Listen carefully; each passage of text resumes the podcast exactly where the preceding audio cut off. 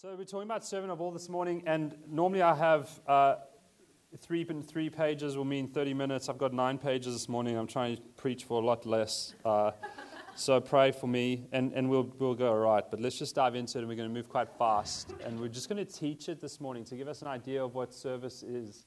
So it's going to be a little more teachy this morning, and we're going to have some great fun with those who are going to share afterwards. So, um, servant of all, let me make a statement, and I'm going to try and explain the statement. Servant of all uh, is reserved for only the greatest in God's kingdom. And you are invited to be a servant of all. Do you know that? Do you know that servants, or servant of all, is this like great uh, kind of statement over someone? It's an, an, an exalted statement. In our world, to be a servant of all is to be the lowest of the low. If you are everyone's servant, then you are at the bottom of the ladder. In heaven, to be the servant of all is to be the most like Jesus. That's a very different culture. So let's figure out what service is like uh, to God. So, what is service? Paul says, as we have opportunity in Galatians, let us do good to everyone, and especially to those who are of the household of faith. So, service is anything, according to Paul, anything that is lovingly done for the good of others, but especially those who are in the church. So, service can be done whenever, wherever, it's whatever, by whoever possible. So, how do we become a servant of all? How do we become like Jesus? And so, the three things we want to go through today is how does this journey begin? It is a bit of a journey. How does the journey continue? And then, how does the journey end? How does the journey begin? In verse 4 of what Mary read, Paul writes, Let each of you look not only to his own interests, but also to the interests of others. At this point, we've kind of dumped, uh, dived straight into what Paul's already saying.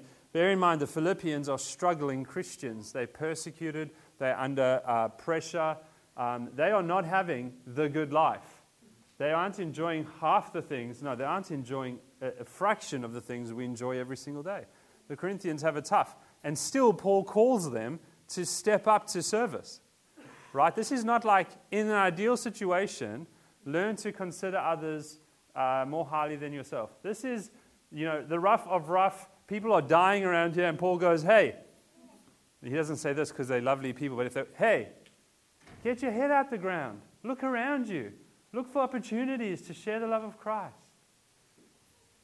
Um, this is what's happening for them. So, as we have opportunity, let us do good to everyone, and especially, to, oh, sorry, I've, I've, jumped back. So, let each of you look not only to his own interests, but also to the interests of others.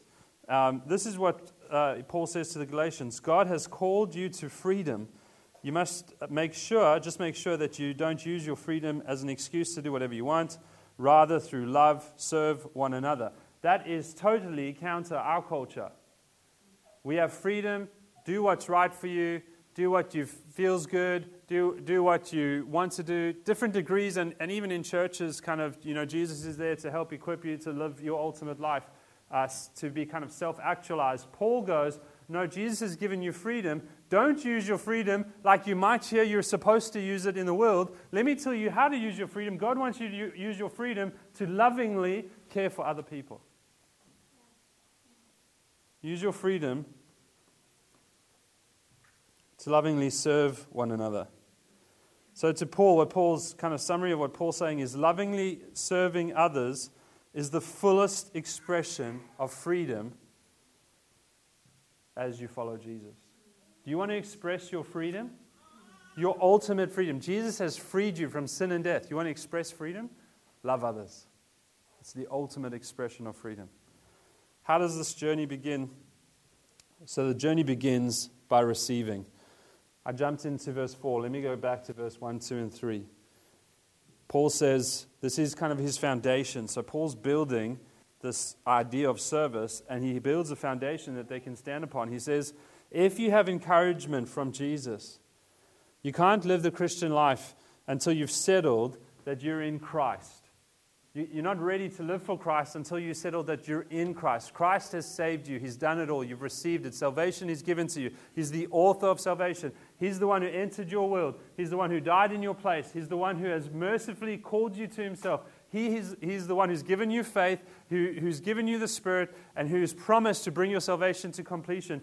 Uh, you've got to settle that you're in Christ, that you've received Christ. That is very encouraging news. That's what Paul's saying. If you've had any encouragement, if you've got any assurance, if you know that you're a Christian, if you're comforted by love,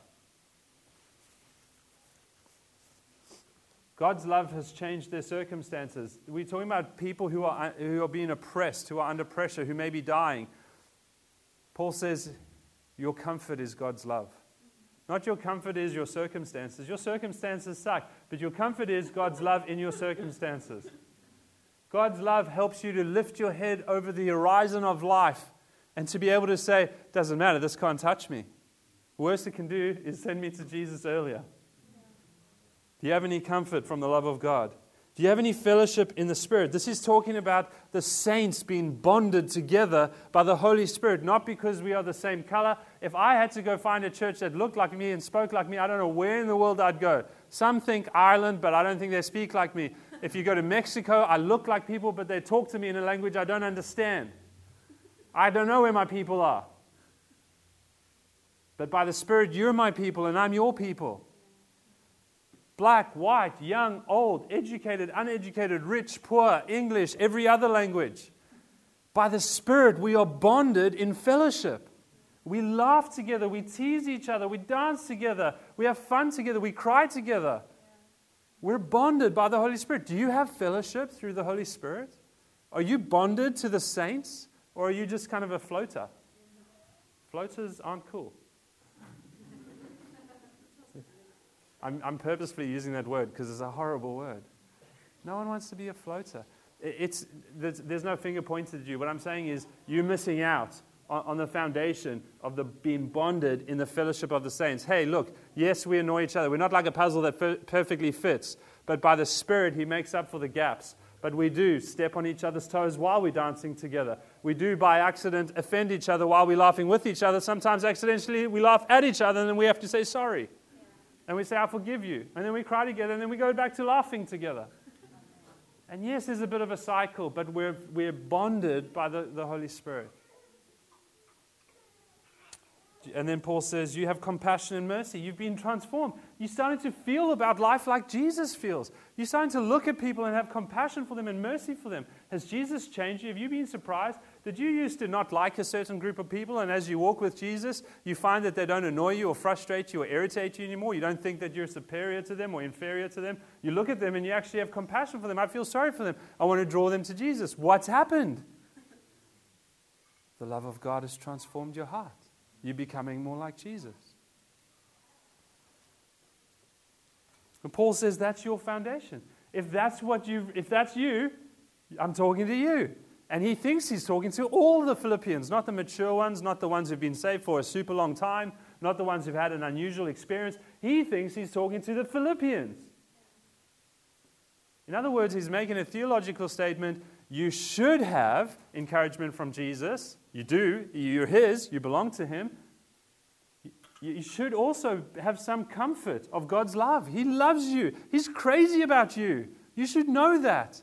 Don't believe anything else. You should be enjoying the fellowship of the Holy Spirit, or through the Holy Spirit, or by the Holy Spirit. And you should see that you're changing. There's compassion. The, word around compassion in the Bible is more like guts. Your guts have changed. In other words, there's feeling. I, am moved. When I see someone struggling, I love, uh, I'm not going to say their name now because they haven't given me permission to the story, but there's someone who's kind of rearranging their work life and if you said to them, Why are you rearranging your work life? They would say, I have so much compassion for people, but I don't have enough time in the week with people to care for them. So I'm going to change my work life so I have more free time to spend time with people because I've got to get do, do something with all this compassion. Do you think Jesus is having an effect on that person's life? I think so. Look, that's not saying you have to get out of work. That's not like a get out of work card. Um, maybe compassion is exactly where, work is exactly where you get to express compassion. And maybe you work extra long hours because that's where Jesus has you. So please don't hear that as a uh, out of work card. So you serve because you're free from sin. not to avoid feeling guilty. You serve because you are full of Christ's love, not to avoid shame. You serve because you are a son or daughter, not to be a son or daughter. You serve because it's your uh, exclusive Christian privilege, not because it's a duty. You serve as an overflow of what Christ has done in your life, not to get him to do something in your life. The very simplest way to say all of this is that service begins after we have received God's great love. Service begins with love. Do you know the love of God? The danger of trying to serve and not know the love of God is you, that you might begin to think that you're earning something. Service is an overflow, it's not work. How does the journey continue if that's how it begins? Uh, the, the verses Mary read said, He talking Jesus was in the form of God, did not count equality with God a thing to be grasped, but emptied himself by taking the form of a servant, being born in the likeness of man, and being found in human form. He humbled himself by becoming obedient to the point of death, even death on the cross. He who is in the form of God, death on the cross. Can you see those are very two poles apart?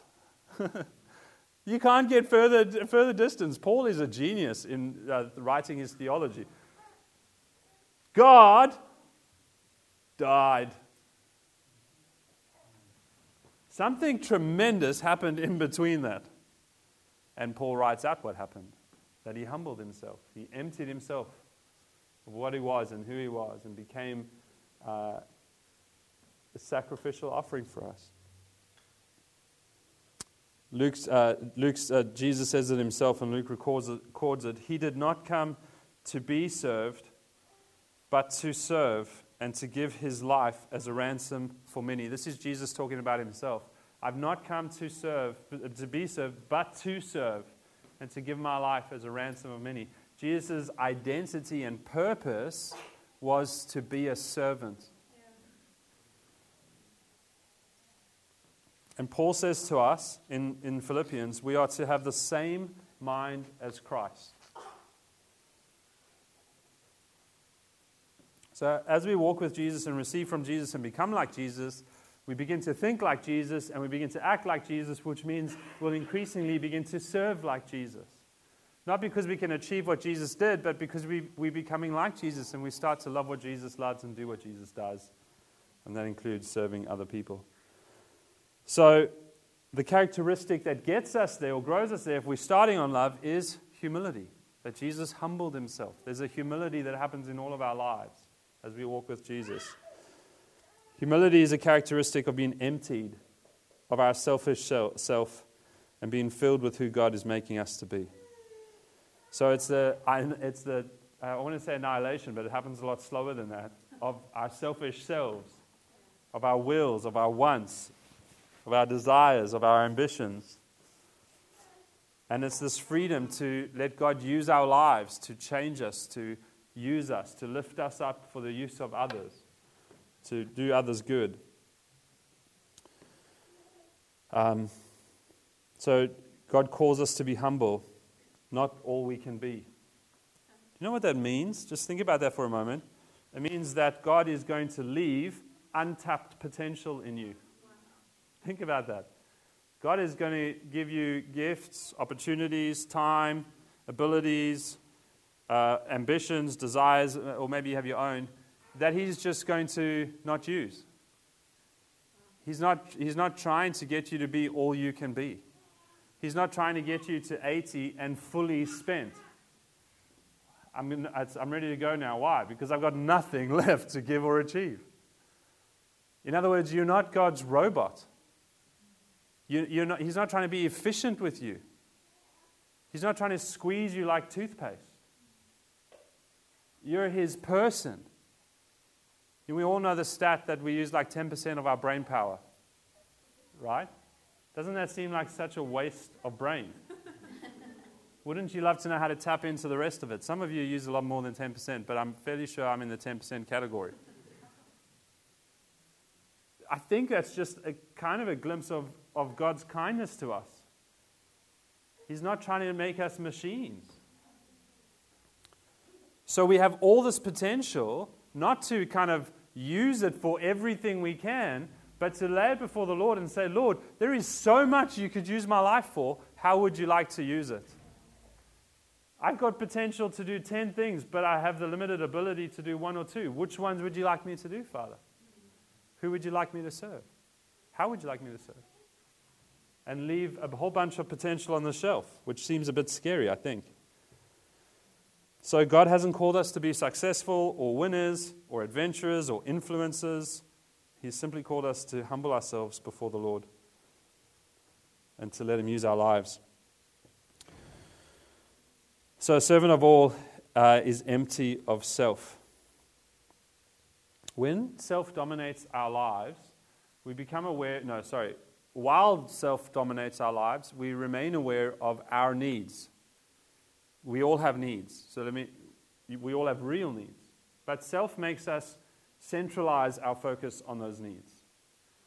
And when that happens, we, we begin to kind of over exaggerate our neediness.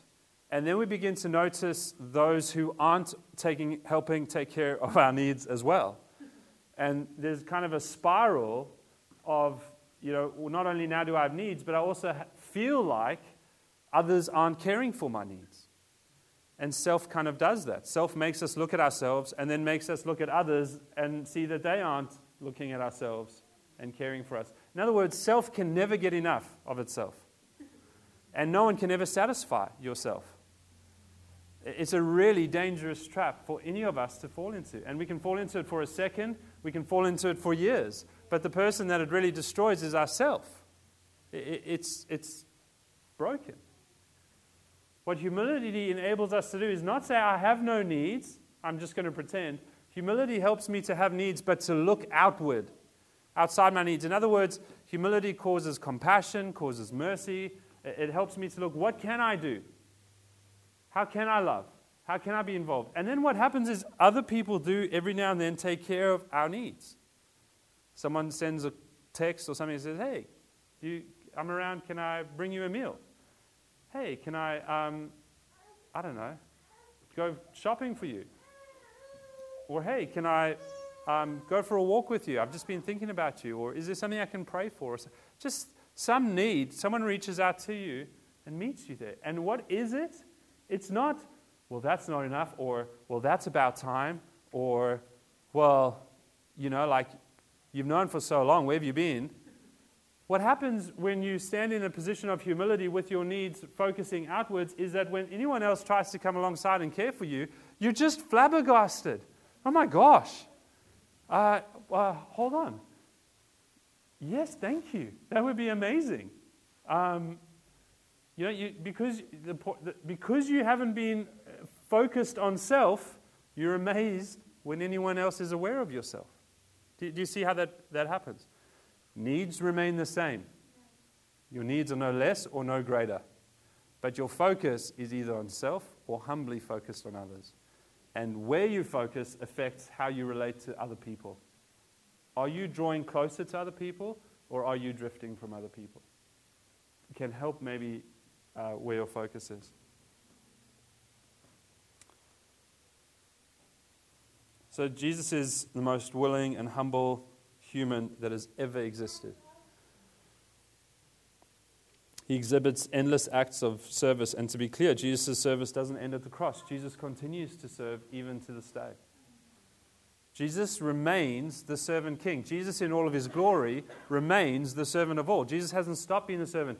Jesus, Jesus the, in the form of God, Jesus divine, knew all these glories. I'm getting ahead of myself. I'll get to that in a moment. In all these things, we learn to think how Jesus does. And as we think like Jesus does, we learn to become a servant. So, how does the journey continue? The answer is humility. And the question, I guess, is are you self or others orientated? Please don't answer this for someone else. Please don't even sit in your chair right now and go, oh, this is so and so. Or please don't nudge someone and go, mm hmm, we know who he's talking about. This is really just for you. You know why? Because tomorrow it may be me. Tomorrow I may wake up self orientated. There's no point pointing a finger to someone else. Just figure it out for yourself. How does this journey end? So, in this world, I already said, you know, the lesser serves the greater. And so, our schooling system, our education system, our promotion system at work always has people in power or wealth or influence being served by the lesser. You know, have you ever seen Kim K carrying the bags of her makeup artist? You know, what are you doing, Kim K? Oh, I'm serving my makeup artist. That would make no sense. Why are you doing that? Right? Or you go to a concert, you don't see Justin Bieber setting up uh, the mics, or, you know, why? Because in our world, in our society, whoever we deem to be the greatest is served by whoever we deem to be less great than them. Not so in God's family. Verse 9 says, God has exalted Jesus and bestowed on him the name that is above every name. Why has God exalted Jesus? Because he became the servant of all. Verse 9 says, God has exalted Jesus. Why has God exalted Jesus? Because the other verses said that he humbled himself, becoming nothing, and gave his life to death for all. That's why God has exalted him, because he's a servant of all. That's totally different to our world and our society and our culture. I love stories in churches, and there's so many of them, where you have CEOs of large companies, you know, they've flown into some part of Asia to kind of set up shop, and they're, and they're this like top executive. And where do you find them? You find them teaching kids ministry. Why? They have this education from Princeton, and, and they're like mega wealthy because they, they're super successful. People are like falling at their feet. They could be conference speakers uh, and, and earn much more than any one of us in this room. Why are they teaching children? What a dumb question. Who, who should be teaching the children?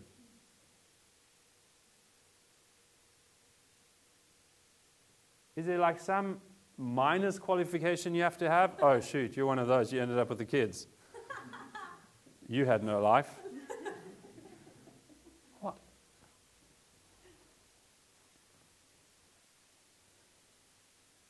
Or a church where the homeless person is on the welcome team. I don't think I'd put them there. Why wouldn't you put them there? Is it their situation in life?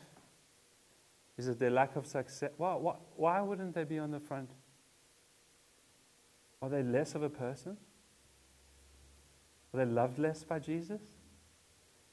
Well, you know, that's just like the face of our church. Yeah, exactly. What a lovely face. Is there a better one? Jesus' kingdom is just so different to this world. And when we get it, we're not shocked when we see successful people serving, as Jib said, in invisible ways, or people of low esteem in this world having high status in his kingdom. That's normal.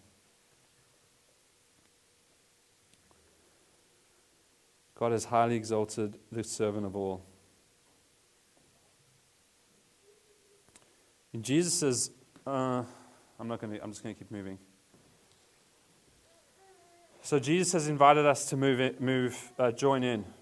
He invites us to have godly ambition. He says, "Whoever wants to be the leader must be your servant, and whoever would be first amongst you must be your slave." Another time, Jesus says to his disciples, If anyone would be first, he must be last of all and servant of all. Uh, with Jesus, the way to be exalted, exalted means to be raised up, to be lifted up, and, and, and we should want to be exalted. Exalted is a good thing. You should not want to be uh, put, pressed down. That doesn't go with freedom. We want to be exalted. We want to be lifted up, but we want to be that, that. How does it happen in a righteous way? How does God do it? You want to be exalted? Well, there's a race to the bottom. Get on the ladder and climb down as quickly as you can.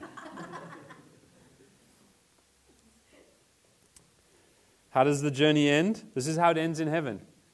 God exalts, God exalts the servant. You want to be exalted? Do you want God to exalt you? And join the race to the bottom. serve whenever, wherever, whoever you can. Okay, so service takes two things and one promise. The two things it takes is love and humility. Love and humility. And the promise is exaltation.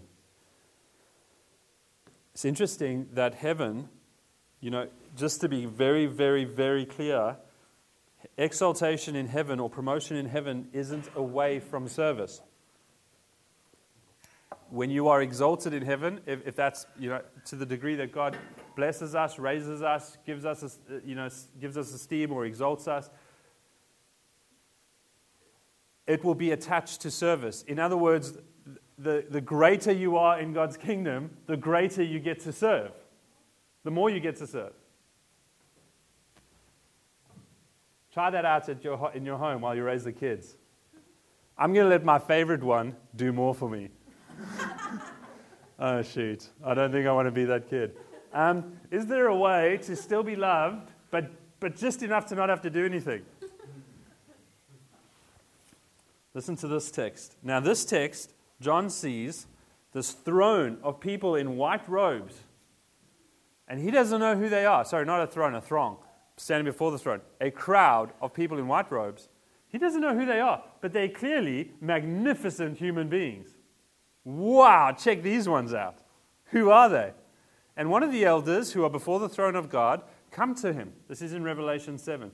One of the elders comes to him and says, Do you know who they are? And he goes, No, I don't know who they are. Who are they? And he says, They are those who remain faithful while persecuted. This is what this is what this is how God has blessed them. Therefore, therefore, because because they remained faithful in persecution, because they stood for God while under massive pressure. I mean, think Philippians. Think, think anyone you want. They are before the throne of God. Oh, isn't that where we want to be? Right at the throne of God. They are before the throne of God and serve Him day and night.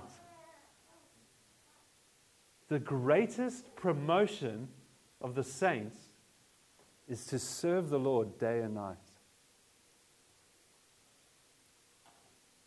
In his temple, and he who sits on the throne will shelter them with his presence. The reward for their faithfulness is eternal service in the presence of God. That's a little different. What a blessing.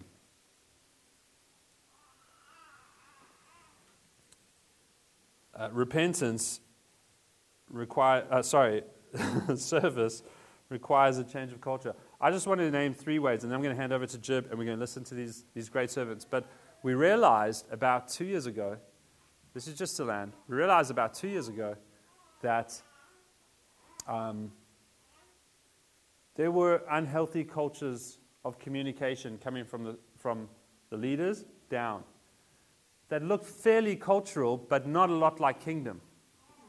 And so I just want to name three ways. And really, what I'm saying is can you forgive us in how we've led around service? And then let's get on with changing the culture in terms of our language. So I'll read them out to you, and hopefully you can forgive us. There's probably many ways, but these are quite broad, so they kind of account for a lot. Um, number one, an expectation that all members will serve in one ministry once a month. If you've done the Unite, you've heard this over and over and over. When you become a member, you serve in some way once a month on some team. Can you imagine standing before the throne of God who has promoted people to serve him day and night? And he says to the elders of King's Cross, So, how did you care for my people? How did you disciple them?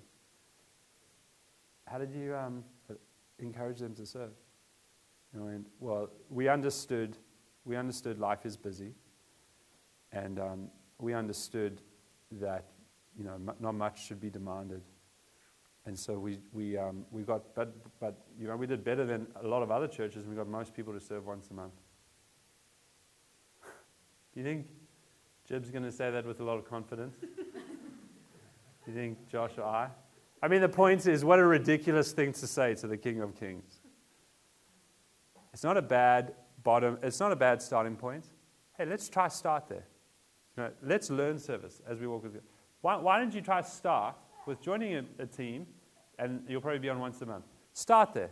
But what a terrible expectation of what service is. an okay starting point, a terrible cultural norm.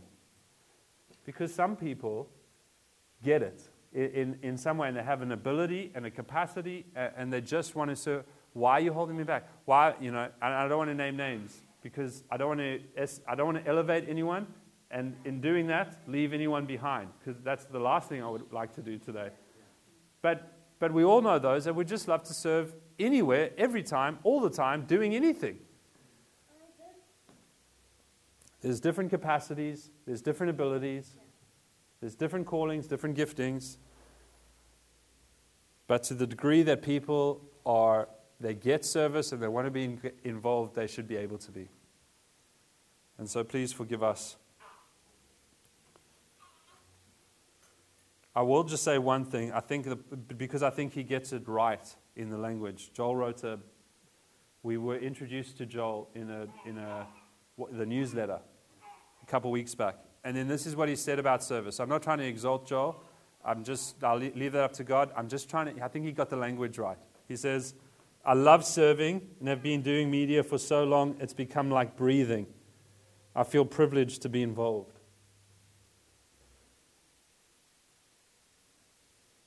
That language doesn't come from this world.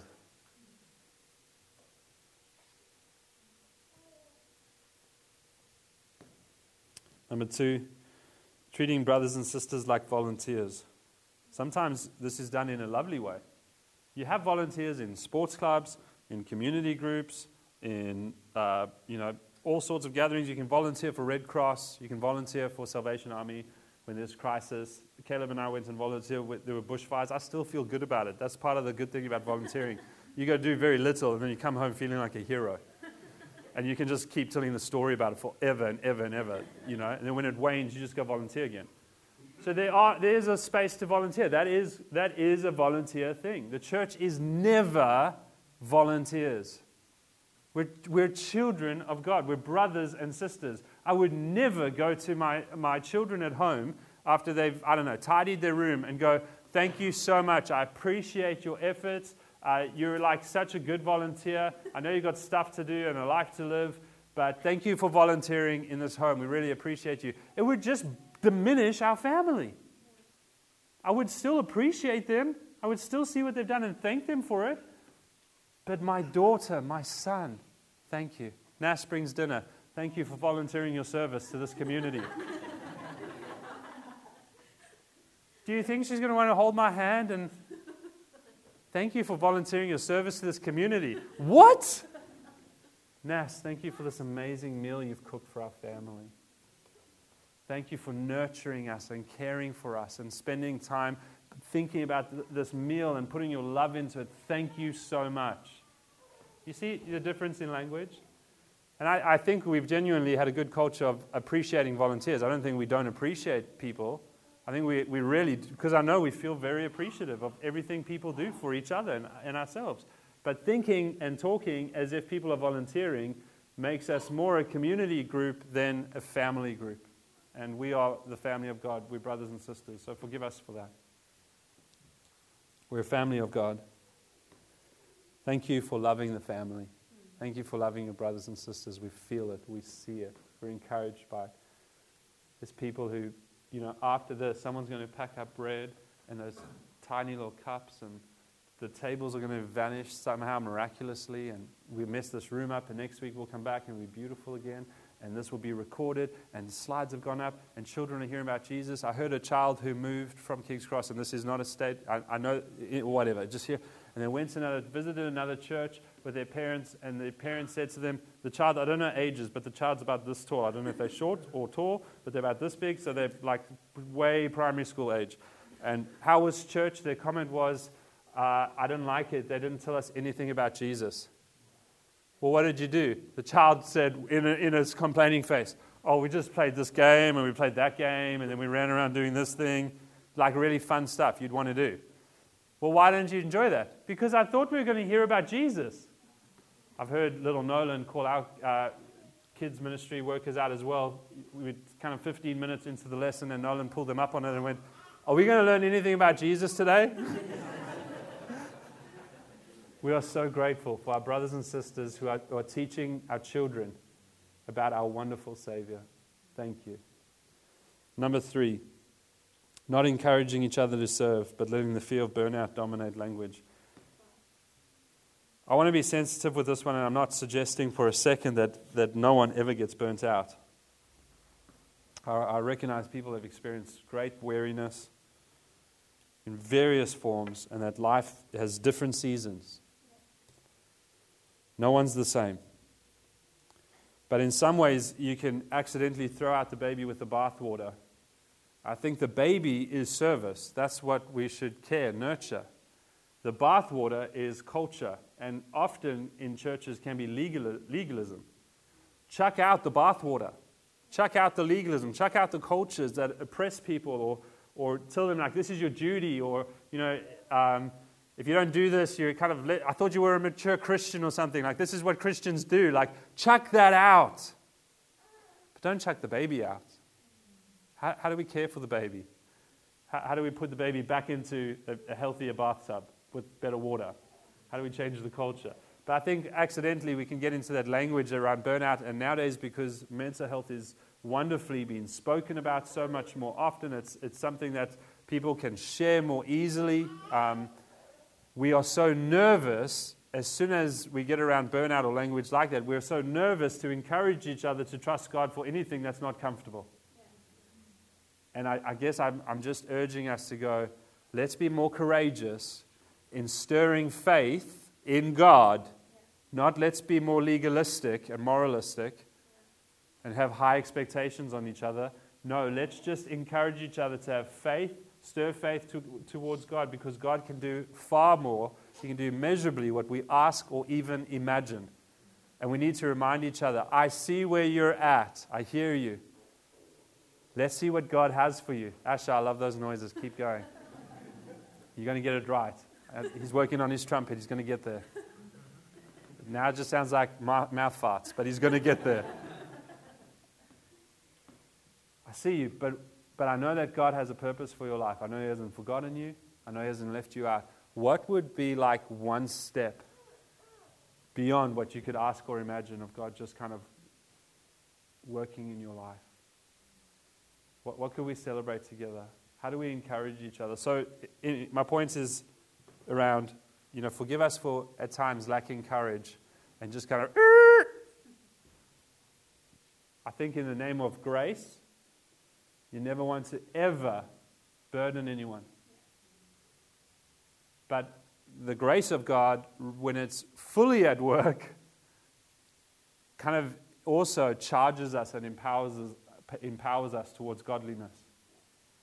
It doesn't just leave us comfortable or uncomfortable, but not wanting to be more uncomfortable by doing something, right? So forgive us for that.